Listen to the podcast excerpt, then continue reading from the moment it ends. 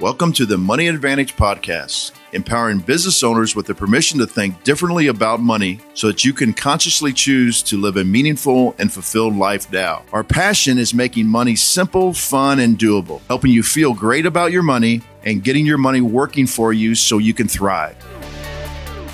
Hi, and welcome back to the Money Advantage podcast. Today, we're talking about how to grow your business by improving your public speaking skills. I'm Rachel Marshall, one of your hosts, and Bruce Wehner is with me as well today as a, one of our co-hosts. Good morning, Bruce. Good morning, Rachel. Uh, pub, or I think uh, I actually looked at Joe's uh, website, and it's not just public speaking, but speaking skills, which I think is uh, something that uh, we are evaluated on every day. And so I'm going to try to mind my P's and Q's today and, and give an outstanding performance as we have a great evaluator Excellent. Well, what a great lead in. And Joe Yazbeck is with us today here. He's a master speaker and coach. And so, welcome, Joe. Well, thank you. I'm, I'm really happy to be on this podcast. Thank you. Excellent. Well, we are looking forward to a great conversation. So, let's set the stage for a moment. As you in business are building your business, part of that is working with people and building relationships. And you want to have this impact through those relationships. You want to meet needs and demonstrate and provide value. Now, there's kind of two parts of this. There's doing the work of your business as a business owner, and there's also this other side of marketing to bring in more business and to grow and scale. And regardless of how you go about doing that, both require tremendous communication. And so this is a skill that we cannot outsource. We can't avoid, we can't sidestep. And whether it's public speaking from a stage, or whether it's podcasting like we're doing today, or whether it's communicating one on one with clients, or in video format, or however you communicate, public speaking or speaking in general is this communication skill that we absolutely need to develop as leaders so we can grow our business and reach more people. So today we're going to talk about that. Now, I want to zoom out real quickly. Where does this fit in the cash flow system? Well, you first have the foundation to keep more of the money you make. Then, next, you're protecting your money. And finally, you're increasing and making more. So, speaking and communication skills is part of your mindset in stage one and is also part of your unique ability investing and your legacy creation in stage three. It's part of your personal and professional development that make you a more successful, effective, and impactful person and helps you build a self sustaining business through relationships and teams. So we brought Joe onto the show today to talk about how to master speaking An answer for you. How do I get past that fear of speaking and public speaking? How do I, or I know I have this potential to be a much greater speaker than I am, and where do I start? How do I improve my speaking to grow my business? What do I need to include in a successful presentation? And what are the most important things I can do right away to improve my impact as a speaker? So here's a little bit more about Joe. Joe's a public speaking and leadership trainer. He's a best-selling author. He's also the president of Prestige Leadership Advisors and master speaker and coach. He's going to tell you more about the mission of Prestige Leadership Advisors as we go throughout this conversation. But he's a highly sought after leadership and communications coach. And he has leaders from all around the world, from government and business leaders that seek his counsel to work through public relations or launching a brand, strategic direction, media training, speaking to government committees, winning political campaigns, and creating successful exit strategies. So there's a lot of aspects that Joe is very familiar with working in. So as we jump into this interview today, I'm really excited to bring his knowledge and framework to you to help you improve in your business.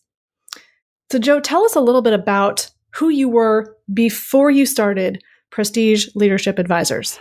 I was a, a growing boy in a very lively, animated family. and I have to tell you, uh, a lot of communication occurred in my family growing up. I was the only son. I had four sisters. We had seven in our family, and and uh, uh, on on on Sundays, the entire neighborhood would come over to the Yazbeks uh, and spend the day. And we had a table that would seat 30 people, and it was very inclusive. And we communicated while we ate. We ate, we talked. We talked, we ate. And Wow. I actually thought that the neighborhood were my family. They were part of my family. That's how inclusive my family was. And so communication to me was sort of a natural seed that was planted early on. And, uh, Mm. You know, you're, you're inspired by that when you look and then you go out in the world and you realize not all families are like that.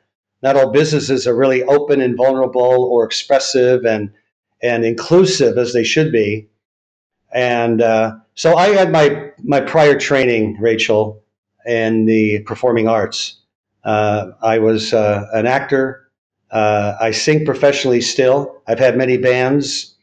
I've been on stage Nice. often, and uh, Nice. I've recorded albums. I've I opened a company about 15 years ago uh, to to service artists, artist development, music production, promotion, marketing. I got to understand what it meant to really uh, own an audience, own a room, and not just as a performing artist, but also as a talent developer. And then I transitioned all those skills into business where they were sorely needed. And I created a leadership advisory, which uh, whose training and workshops and individual coaching, etc., provides uh, what professionals need to become a widely recognized and highly respected and credible leader or authority in the industry that they're representing. Mm, excellent. And that that is communication skill training for that purpose. That's excellent. And I heard you share how you kind of discovered that this was your life's work and something about singing, performing um, for friends and family. I think you were on, on top of the table. Um, can you share that story? That was just very memorable. oh my goodness! You must have been listening to my uh, my some of my uh, my um, uh, expressions on earlier recordings. I don't know, uh, but I was I I was five years old, and we had uh, an event at our home, which was a unique event.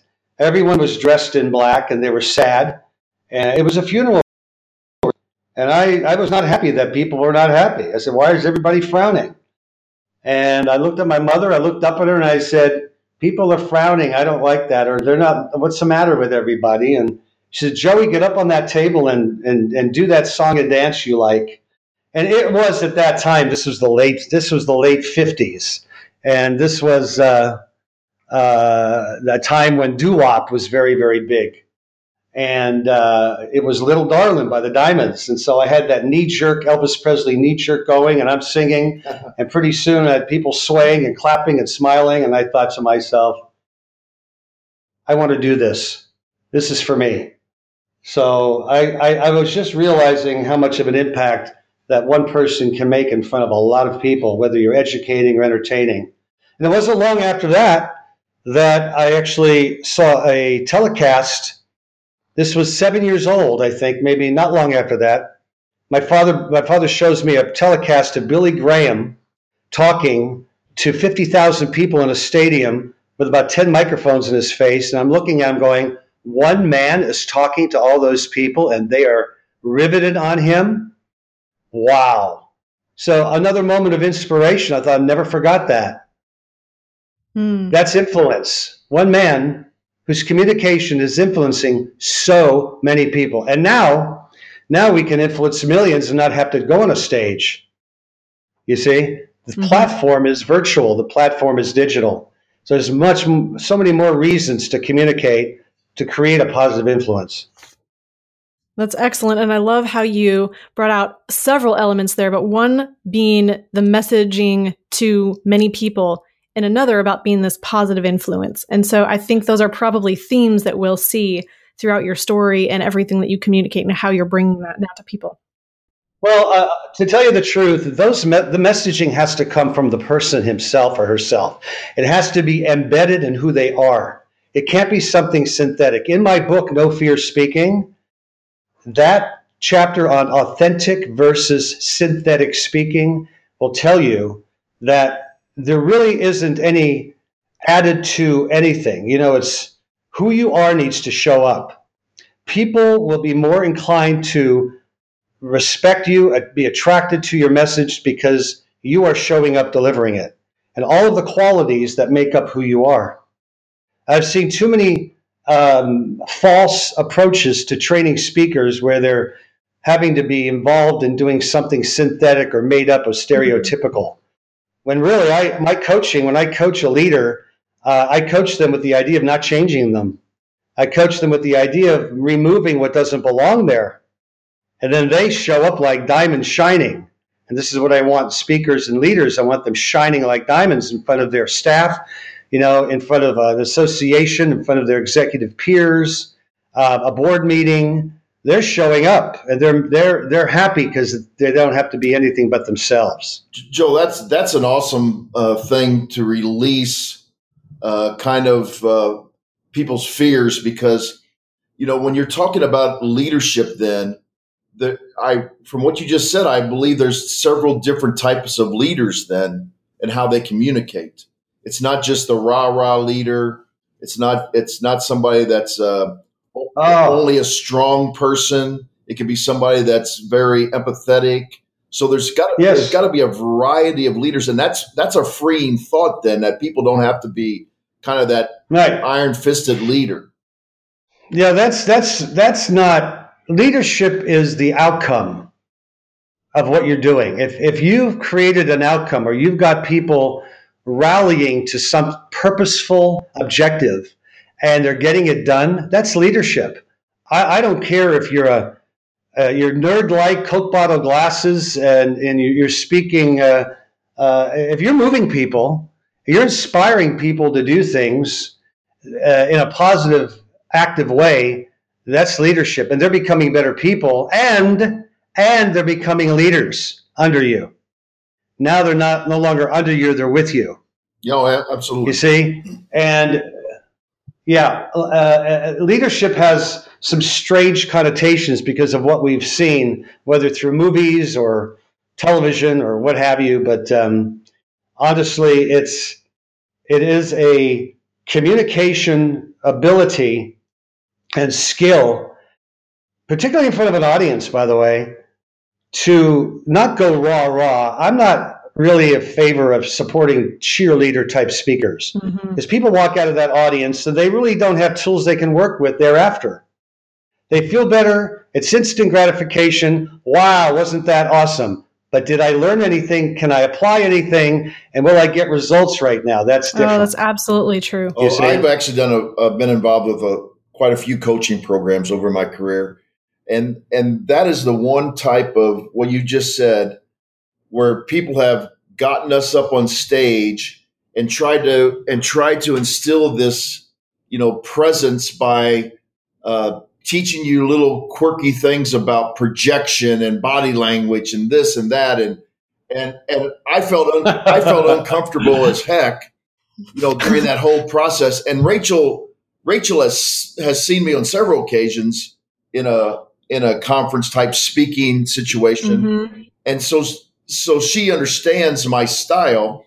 But I, I thought the entire time is all you're doing is because I, I tend to, although I'm talking a lot right now, I tend to stay in the background and observe, and and so the whole time they're doing this, I'm thinking you're trying to uh, stamp people to do the same thing but every person's personality is different. Yeah, you know, my my workshops, Bruce. You made a very very good point there.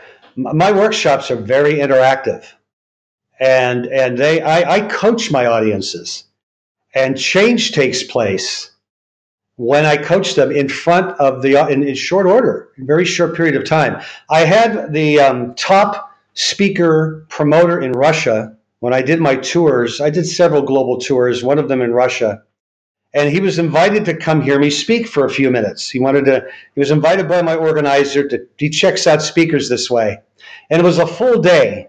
It was a VIP uh, event for a full day with business owners. He came, and he stayed the whole day. Wow. He come up. He came up to me afterwards. And he said, "I've never seen anybody do what you do." I said, "What's that?" He goes, "You're coaching people. You're bringing them up." And within 10 or 15 minutes, you can visibly see their stage fright disappear. Mm-hmm. And you got them to own a lot more of the room, and they're more comfortable. And everybody's raising their hand wanting to come up now. Oh, that's awesome. Where before they were hesitant. And I said to myself, well, that's what workshops are. We're not there to give you theory. We're not there to tell you our story and make you feel good about us as speakers. You know, it's not about me. It's about the audience going through the necessary improved change to be a better person, be, be a better executive, be a better communicator, be a better husband, be a better wife because you're communicating better. How did this experience change you? You're changed now. Now go out and take these tools that you've just sharpened the, the knives of and use them. Here's your homework assignment, everybody. Now they got action happening. Mm-hmm. People love action. Oh, yes. You, you put you put an audience in action, you got an audience that are like just willing as hell. You know. So Joe, let's. So what is that fear then? Because I think it's this very common, almost universal thing that somehow there's maybe this feeling of either no one's going to listen to me or who am I to talk or feeling somehow this what if nobody wants to hear what I am about to say or it's not meaningful to them? What what is that fear? Where would you say that root of the fear of speaking comes from that causes us then to be inauthentic and ineffective? All right, I'm going to be very layman about this. Go ahead. Okay? If I had if I had if I was given a choice to uh, lose something important or change the engine of my car, I'd be afraid to change the engine in my car because mm-hmm. I don't mm-hmm. know how. Mm-hmm. Right? I'm not prepared. I don't have the experience of changing the engine in my car. Right. You know, I mean, I could probably change the oil in my car, but I probably have some trepidation about it. Whether I'm doing it right in the right sequence, it's mm-hmm. know how. Well, just because you're standing up in front of an audience doesn't mean that you're going to do it with confidence and bravura unless you have mm-hmm. the know how, unless you're trained and you're prepared and you're organized. That's a good chunk of the battle right there. Are you prepared? Do you know how to create a structure of a presentation? Do you know what the ingredients are of a successful presentation? Uh, those that's the structure. I, I, I delegate the first part of three parts of my book to that. And there are a number of chapters in that first part that tell you how to structure correctly any presentation. Well, let's go. Let's go you into see? that then. So, if if having sure. the know-how is the answer to solving the fear, and honestly, I forgot to mention this part in the beginning, but originally I came across you about two weeks. I think it was about two weeks before a big presentation that if our audience has been listening and following along, Bruce and I went up to New York City and spoke. And it was a big deal for us in our business and with the money advantage. And I came across, Joe, mm. your podcast. It was on um, Jay Massey's show, Cashflow Diaries. And as I was driving, I am writing down notes on a napkin on my steering wheel while I'm at a stoplight. And then the car is going, and I'm thinking, I need to listen to this again and again. And I actually reached out to you and talked with you. But part of that was you leading through this idea of how do we get past the fear? How do we actually make sure that is successful in advance? And that was really valuable as you and I had a couple of personal conversations even before we went up to New York City. That's right. So share with us what is that what is that all preparation right. and structure? All right. All right. First of all, you have to be willing to improve. Mm-hmm. There's no willingness, you're not going to even have an opportunity to gain the know how. See, there's three things. There's three things that really embrace education of any nature the willingness to learn, knowing you have the ability, and most people have the ability and the talent. I mean, we're mm-hmm. inherent. If you don't have the willingness, you're not going to gain the third, which is know how. You can you bring in people bring in their willingness and their ability to me I work with the know how. Here's the know how. Now, preparation and organization is one part of it. But I have to tell you, it's a willingness to have people in front of you. It's the willingness to experience, and I say this as as as as um, as basic as I can tell you. How many bodies could you have sitting in chairs in front of you without getting disturbed? Now let's look at it. What is public speaking? It's me looking at you looking at me. Mm-hmm. Mm-hmm. How simple is that? I'm looking at you looking back at me. I don't even I don't have to say a word yet. Am I willing? Can I experience that? Now that's a drill in itself. That's that's an exercise just to look at people.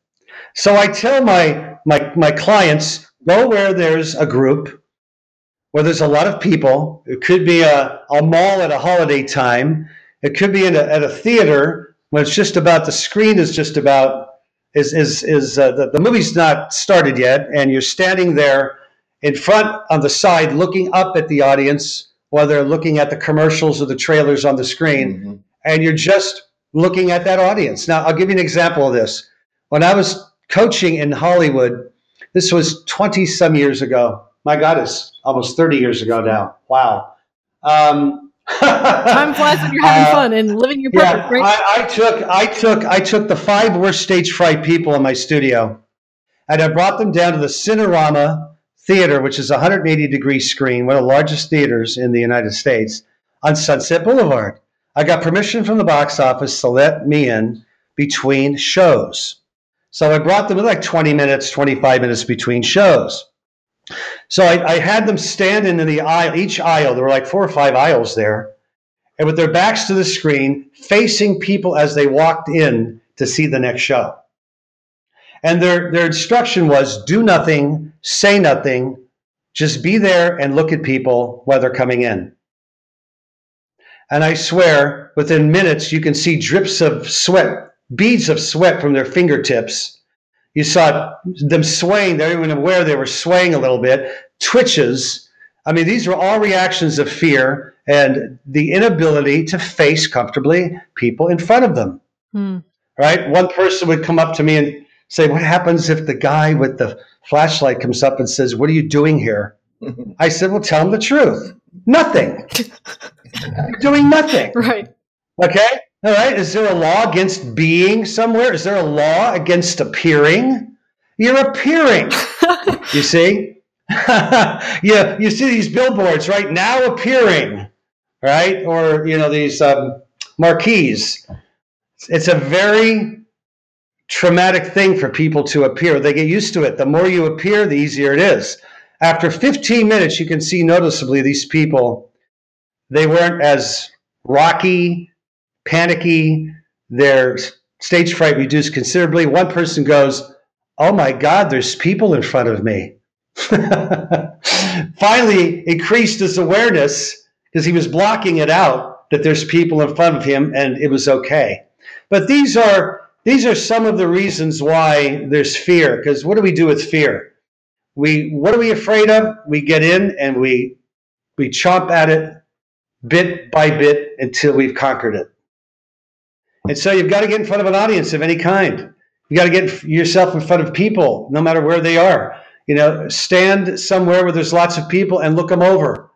You know, be willing to have and experience a group in front of you. I tell people when they're like uh, uh, CEOs of companies, bring your staff together as often as you can and have a meeting for 10 or 15 minutes about a particular subject, about a policy, about a principle and get yourself in front of them so that you're having a conversation with your audience like it's a one-on-one. And that's another major principle. I, I was just going to pull that out. That's that's a golden nugget right there. Uh, it's like no matter oh how God. many people there are you're having a conversation one-on-one. That was powerful. Well you can't really talk to a group. You ever hear people talking to groups? Mm-hmm. they talk like this. Ladies and gentlemen you're being talked at. Mm-hmm. That's the you know, and who wants, who wants, who wants who wants to listen to a bombastic boob, right? Because nobody's going to listen. And here's an example: uh, Franklin Delano Roosevelt did not do that. He talked to you like you were a person, and he had his famous fireside chats during World War II.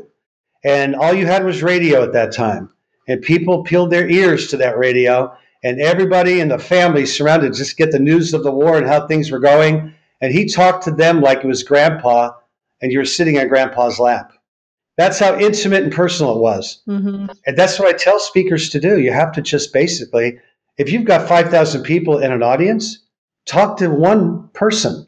And every single one of them will get the feeling like you're talking to them individually. Mm-hmm. Joe, Joe, that's one on one. Joe, you just opened my eyes because one of the techniques that I've always used in public speaking or speaking to groups is to actually pull out a few people in the in the group and actually make comments to you know directly to them. Um, and I always felt like it it made it more personal and it made it mm-hmm. obviously more comfortable for me too.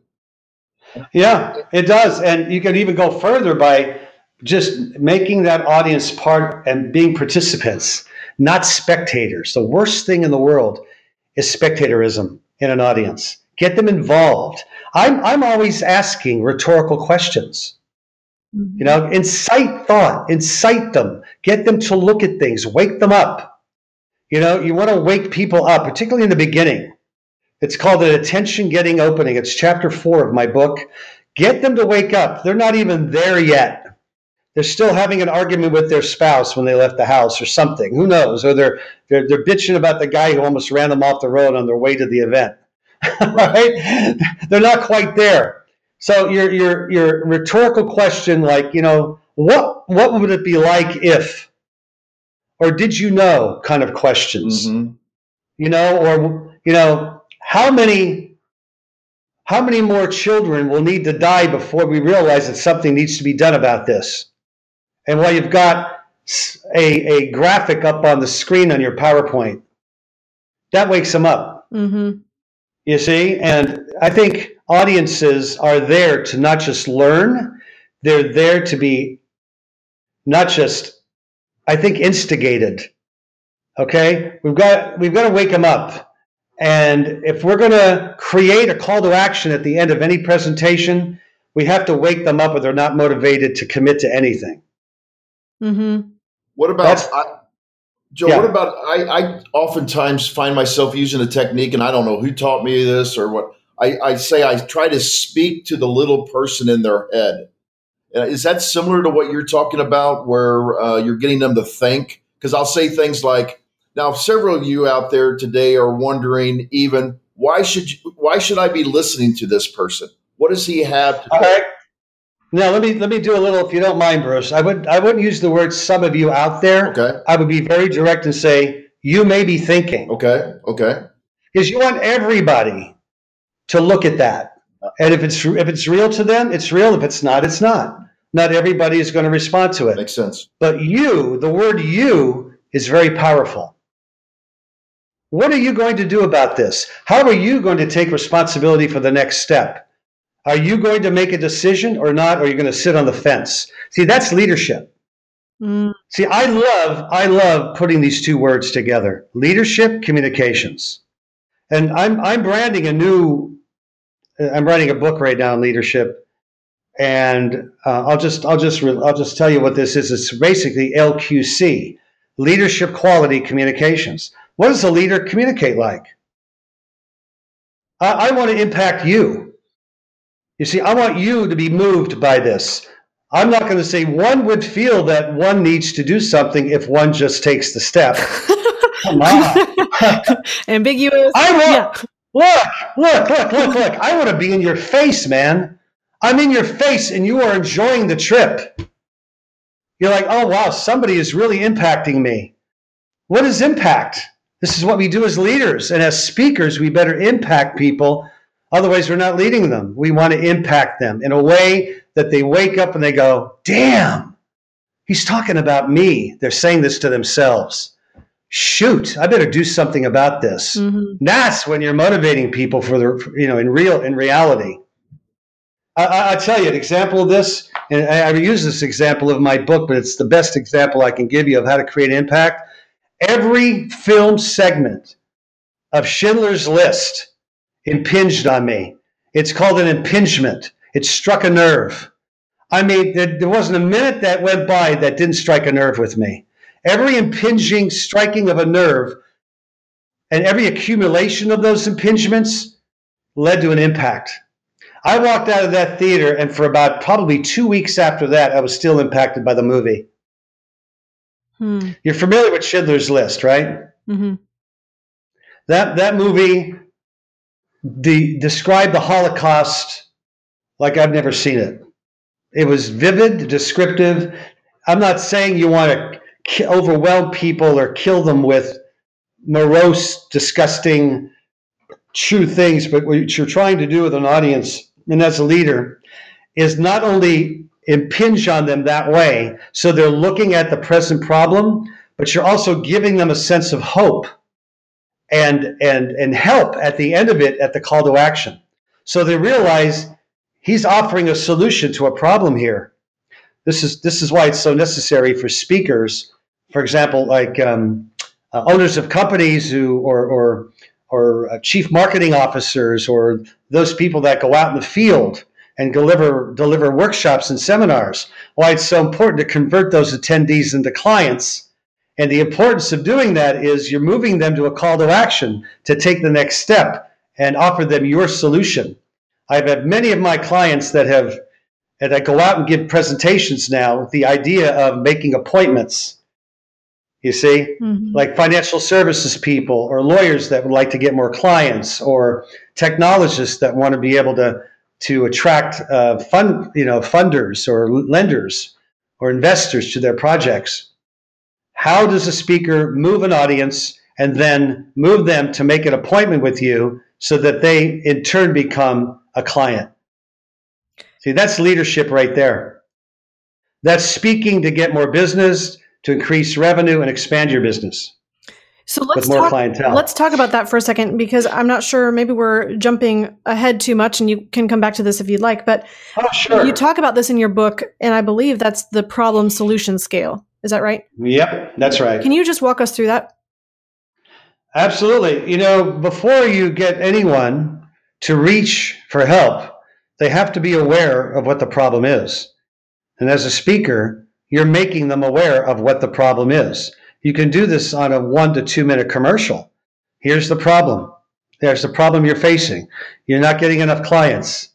You know, you're not, your revenues are substandard. You're not getting the quality of clients you want. Okay. How does this affect you? The next step is the pain of the problem. That's the second. How does this affect you? You know, this has you worried every day. You know, you're going about spending more money with less result and it's financially strapping you, right? The next step is the consequences if you do nothing. What's going to happen if you do nothing?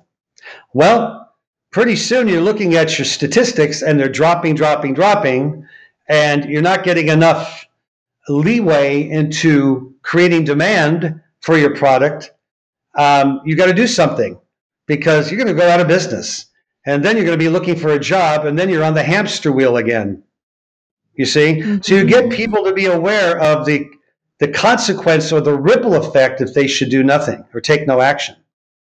The, step, the next step is what's the benefit of taking action? Enlighten those the audience on your solution. Give them the reasons why this should make an improvement or a change. Then the light bulb goes off.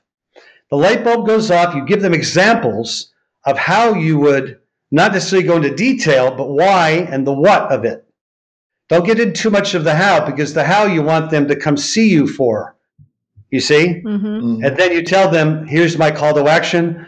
Um, I want to offer you a free assessment or evaluation, and so that I can take a look at what's causing this, and then I can go in and we can come up with a program to turn it around for you. Uh, that that would be something on the order of a consultant or a coach uh, or a, uh, a mentor of some nature uh, walking into a, a group of 20 people and then th- you know half hour of that problem solution scale bringing them up from the problem the pain of the problem the consequences should they take no action that's a really key one by the way. Mm-hmm. that gets people to see that if they do nothing it will get worse. And you want them afraid of something getting worse if they don't take action now they want to know how should i take action? Now you're giving them your solution and your the benefits and the value you're offering you see and then you move them into the call to action. And that call to action is always an instruction. It's an instruction to tell them what to do next of what they can do about it. Something can be done about it. That's the problem solution scale. You can move an audience an entire audience up to that scale and have them reach to the next step you know every book should have a call to action. Uh, I have a call to action. I have two chapters that are call to action chapters at the end of my book. It's called Next Action Steps and further study. And by the time they read that book, they want more. And so I have people reaching into my company wanting either one on one coaching or finding out when are the next workshops they can attend. You know, what's really interesting about everything that you're sharing, and I'm hearing this theme in everything that's been effective that when you're communicating, whether it's through the marketing or through something that you're in front of an actual audience, you said this earlier in the conversation. You said it has to be about them. It's not about you and what you want to say. It's about what the audience needs. I think you use this phrase of representing your audience. You have to be very audience focused. And um, uh, I, re- I refer to this as part of the very, very first chapter of my book is the APP. Know your audience, that's A. Know your purpose of why you're there. What are you doing? How are you helping them when you're there? That's the purpose. And then what's the product of your presentation? What is what is the outcome? What is that presentation resulting in? But the audience is number 1. Mm-hmm. It's not about you. It's not you have to be so prepared to deliver what that audience needs and wants. You have to know what are the problems they're facing. You have to know what are the effect of in their business or in the world. You see, and you want to be giving examples that they can relate to. Otherwise, you're going to disconnect from that audience. You mm-hmm. see, you want to parallel the mind of that audience so well that they feel like, man, that guy's a fly on the wall in my office. Right. You know? Because your examples are relatable. Your stories, you want to tell stories that they can relate to. And you're building that credibility that way. Look, I'll tell you, um, there's three connections. I learned this in the entertainment industry. And I, I keep this as a an axiom. Okay, it's a law when you're when you're connecting with anyone, even right now as we're speaking. Number one, the first, there's three connections. Number one, you must be connected to your own message, much like a singer is connected to the lyrics of a song. The audience will never be moved by that song's that singer the song the, singer's performance unless that that singer is connected to the emotion of that the lyrics of that song and sending it outward. So mm-hmm. it's speaker to message, right? Mm-hmm. The next connection is speaker to audience. You have to like your audience. You have to admire them. You have to find something about your audience that you have affinity for, that you're really interested in. You want to be, you want to, you want to truly feel that you want to help them. That's a connection there. They pick that up. Number three is the connection, the message connected to your audience. You cannot connect the message to your audience unless you're connected to the message and unless you yourself are connected to the audience. Those three. And that, that's the key to, to audiences. And, you know, there, there is a very simple uh, drill that I use. It's an exercise. Uh, I have a, a speaker that will have nobody sitting in chairs with 30 seats in front of them in my training center. And I ask that speaker to put an audience in those seats. And he is now creating the audience. It's not, see, it's coming from him or her. It's coming from the speaker, that rush of mm-hmm. affinity and admiration. It's not the fact that you have somebody sitting there. The fact that you have somebody sitting there is, of course, an added bonus because you're looking at someone and you're looking at something to admire. But you can actually, it's a creative process that you can actually create an audience in front of you. Like I have an audience I'm creating in front of me. And it's not mm-hmm. just Rachel and Bruce. You know, I have I have an audience in front of me right now, and I put them there, and I'm talking to them right now. You see, it's much mm-hmm. like you go and I learned this when I used to record, and I take a songwriter, or musician into the recording studio, and they go to this isolation booth. Isn't that a great word? Okay, an isolation booth, and they've got wires and headphones, and they the, the, the controller is talking to them, and they have they have to feel comfortable emoting the lyrics of a song. So I say, "Who's this song about?" I find out who the song is about. Put that person right up across the room on that door. It's probably six feet to the door. Okay, mm-hmm. there it is. and there, just put that person right there and sing to that person. And a rush of emotion, all of a sudden, there's a different song. You see? Oh, I love that. You see? It's what happens when you see a, st- a singer up on stage and they're looking up. They're not looking at the audience, they're looking up. And they're looking at the person they're singing to, and everybody in that audience is connected to that connection to that person. They're like completely genned into that connection that singer has to the to wherever he's looking up. They get the sense of that. It's amazing, isn't it? It's a very creative process.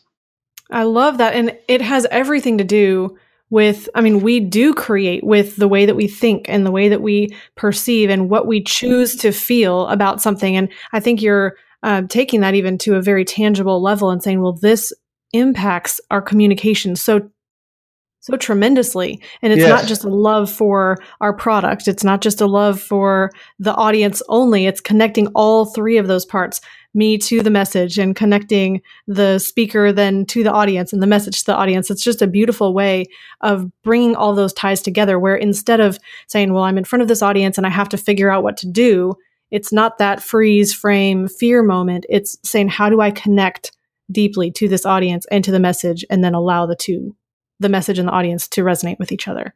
Well said, Rachel. Well said. I mean, that's how really great leaders communicate. You know, think about the great leaders. Mm-hmm. You know, I mean, look at the planet. You know, from you had you had the Kennedys to the Reagans to the Mandelas to the Gandhis. You know, I mean, you had you have so many people that have made changes in the world.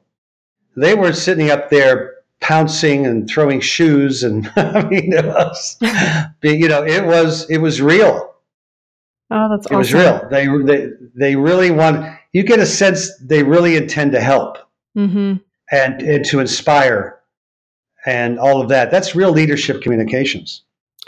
Indeed. And I think it's just interesting, kind of tying back to something that you said at the beginning that this isn't something that you have to always be a certain way or you have to have this certain um, format or script that you're you need to follow in order to make that happen but it's really that genuine authenticity that looks yes. different from person to person. Yes and that is one of the ways if we go back a little bit to conquer fear. Do not memorize a presentation. Mm-hmm. it's it's going to kill you. I, I do not train via script. I am completely unscripted with my speakers. I want them unscripted which means know what you're going to say next. It's okay to have a command card. I call it a command card. It tells you what you're going to say next. You know what you're going to say next, then talk about what you know. Mm-hmm. Otherwise, you're having to think. And thinking is a, dest- a, destroyer in public speaking. When you're thinking, you're looking inwards. Wow. Oh, that's powerful. Thinking is looking yep. inwards. So that's looking at myself instead of looking at my message or at the audience. Exactly. Exactly. Oh, wow. And when you're introverted, thinking is introverted. And when you're introverted, you're not creating space. You want to create space because you want your audience, you want to extend your space way out. So you're looking way out. And you want your audience included in that space. You see? Um. So ex- an extroverted personality is natural, expressive, effortless, and looking.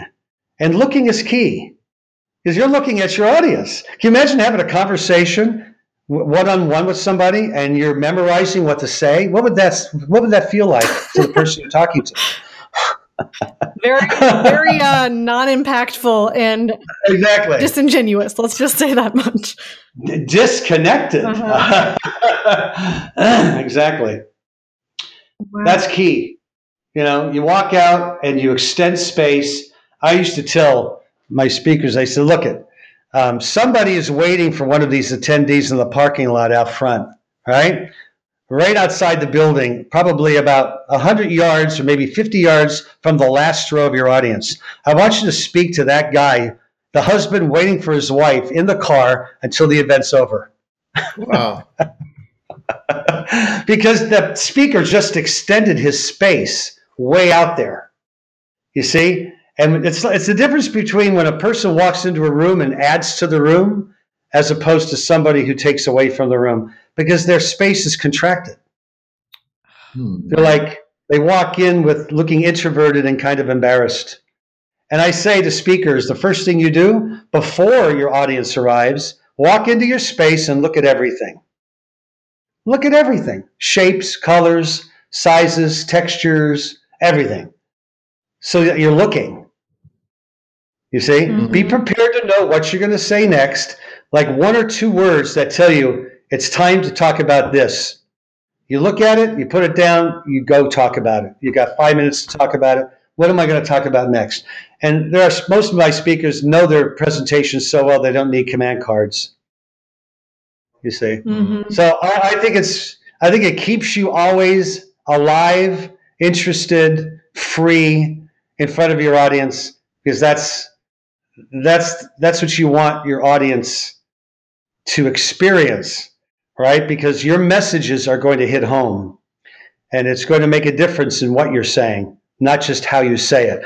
You know, I could say something with lots of bravura, enthusiasm, and say something completely meaningless, mm-hmm. and it doesn't mean anything. But if I connected that message with a tremendous amount of passion and purpose and emotion, it's going to light them up. I love that. I think I think the first thing that people normally think of to conquer the fear is I'm going to be more prepared by being more scripted and more um, oh. more mechanical and more memorizing. And again, you're saying that's the complete opposite because you're you're thinking, you're not connecting with yourself and your audience and your message. This is just yeah, and that's powerful. yeah, te- teleprompters are sometimes. Oh, the, the, the, there's a. I mean, come on. I, have you ever seen ever seen? I call it death by PowerPoint. Uh-huh. People are reading off their PowerPoints while they're speaking, mm-hmm. and they're looking at the PowerPoint, reading it. I said, "Why the hell are you here? Mm-hmm. Send me the PowerPoint so I don't have to take the time to come in and listen to a speaker reading a PowerPoint that I can read better than he is." right, right. Uh, that's interesting. And yeah. I know for a fact that what you're saying is true because I think no matter who and what personality you have, I think the most difficult recording of anything in all time is trying to be scripted and following a teleprompter or a script or something memorized. It's completely inauthentic and comes across wrong. So, yeah, I, it's true. I find the best way to train people who have a hard time with that. They'll come into my training center and I will record, video record an interview with me and them and I'll have them in an interview. They'll forget the camera's even rolling, and they just come alive because I'm ans- They're having a conversation with me. They're answering questions, and it's a live conversation. And sometimes that works really, really well, far better than sometimes looking into the camera. And I have a lot of my clients that I will create a show for them, right? I call it Leaders Taking Action. On this segment, we have holistic Dr. such and such, leader in this holistic industry, blah, blah, blah, blah. And we're having a conversation and the audience is dropping in. That's a that's an easier step than it would be to have them confront a camera continuously for say 20 minutes. Joe, I've seen this in um, uh, podcasters that do Facebook Live. So oh. so they'll so they'll do you know they'll have Facebook Live on talking to the person. They're not actually in their podcast, and then they say, okay, we're going to go to the podcast, and then the person's the person's persona actually changes when they're in the podcast, and then they go to break. Of course, the Facebook Live is still going during the break, and their, pers- their persona changes again. So, totally. Yeah. So, yep. So it's an interesting observation. Yeah, I mean, there is a, I don't know, an identity that takes over, and it's not the person's own identity. And they get introverted and they realize, oh my God, I'm being listened to, watched, I got cameras on me. There's nothing that handles that greater than practice, practice, practice, practice, practice. I am a proponent of repetition. And when somebody comes to see me to get coached, I'm telling you, I'm telling you, it is repetition skill building. You cannot build skill without drilling. Drill for skill. That's my slogan. You drill for skill. This is what's done in in in, the, in, the, in sports. It's done in the performing arts. Let's do it again. Let's do it again. See that play again. Or let's see that scene again. Let's do it again. Let's do it again. Take 16, take 17. That's what it takes. You see, that's why training is so important. That's why getting trained and getting coached. I'm not. I'm not sitting here sounding my own whistle here. Mm-hmm. I'm saying it take. It's very, very important that you have the regiment and the training where it becomes so second nature and natural that it's effortless and you don't have to think about it. Joe, can you share with us, kind of as we're working towards a close here? Um, you've been working with people one on one through coaching them for quite some time. I believe it was in the ballpark of 30 years, but I could be off on my um, assumption there. Can you maybe share uh, one of the stories of transformation that's been most oh. meaningful to you in in having that person transform and be able to increase results in whatever their their venue was? Maybe it was their business that they were trying to grow or their personal life. Can you share well, something? this I, I have. While you said that, I one came to mind and this is this is why it's so important to uh, for me the, the, where I get gratification from is the application of how um, uh, uh, a client will take what I'm teaching and make a huge difference in their company or industry.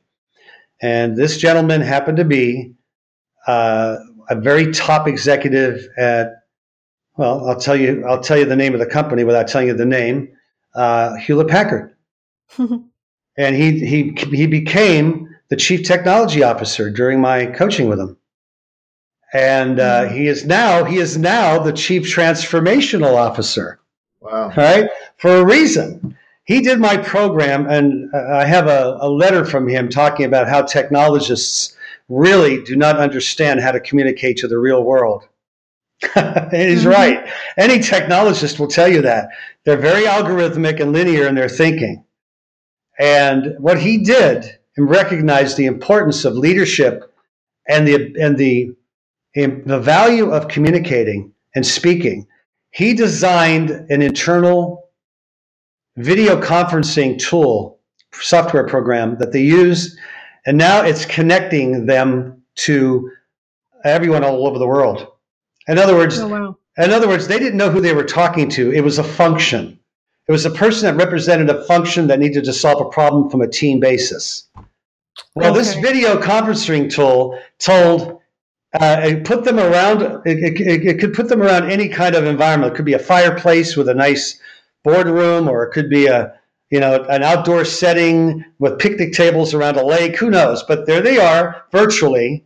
Okay, but mm-hmm. they're live. They're live, and they all know their families, how many kids they have, their names, their favorite foods, where they like to travel, who the, what, the, what was the last book they read. I mean, it raised so much rapport and, and communication was going like mad because he opened the door to it. He said, "We can't. We're getting our work done better." It transformed he became the chief transformational officer, right? Wow. And now he's solving problems in his area that other business units are having tough times with, but he's the he's the go-to guy. Yeah, I'd be happy to introduce that's excellent. To. Thank you. But that's communi- but that's communication for you. That's what communication does. And that's the transformation as well of I'm hearing personalizing and really understanding who is this audience and and having a connection with them instead of just trying to say, oh, how am I going to communicate something that's important to me, but really having that connection and rapport. Yeah. So I know that you have um, something that you would like to give away to our listeners. There's a, um, a guide that they can download. I would love for you to share that. And then if somebody is interested in reaching out to you, please share with our audience what it is that you offer to them and what you can help them with. Well, I'm going to go above and beyond here. I'm going to offer them an online or by phone, or if you're local to the Tampa Bay area, an in person uh, free consultation, free coaching, and uh, or a critique of your next presentation. And I'll be happy to do that. And if you go to um, nofearspeaking.com, you can go to either website, by the way. There's nofearspeaking.com, which is the title of the book, or prestigeleader.com, which is the website for our company.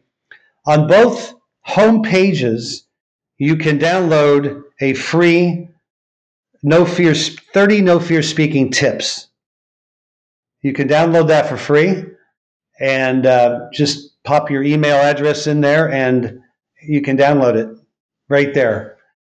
And uh, I will I'll make this offer those listening to to uh, to go to that no fear speaking tips form, fill it out, and let us know that you're interested in some complimentary coaching, and be happy to uh, to do that for you. And I have to say, um, you are fabulous at that. I, I love the 30 No Fear speaking tips. It's a wonderful guide. And I put my phone number in there, and there was something that had you reach out to me for that concert conversation um, oh. as a result of putting my phone oh. number in, in that list. And so I didn't know that. That's great. That's cool. Yes. And yeah. it's excellent to just see that you are looking to provide that value in the world. And I am just so thankful for what you were able to do for me and then also doing for anyone who is listening. Well, you're so very welcome, and it's my pleasure and it's my purpose to do so. So thank you. That's excellent. Well, Joe, we will also make sure that all of your contact information with the websites and the links are in the show notes of this podcast as well. So you can go ahead and grab those. And as we're closing, if this is you, if, if you as a business owner are looking for a way to improve your speaking and your ability to resonate and connect with your audience and have true change and impact happen, I really encourage you to sign up for that No Fear Speaking tips and also get that free consultation and take that next step to becoming a better leader, a better influencer, and really increase your ability to make a difference in the world. Now, on the money side of your life, if you would like to create a comprehensive strategy to keep and control more of the money you already make, contact us for a free financial picture conversation, and we'll help you to find the areas that money is flowing out of your life and get more flowing back into your life so you can retain and utilize more and have more to pass on to future generations. So, again, today's show notes and resources will be at themoneyadvantage.com. And special thanks to you, our guest, Joe Yazbeck, today. Thank you. Thanks, Joe. Thank you very much. It was a pleasure.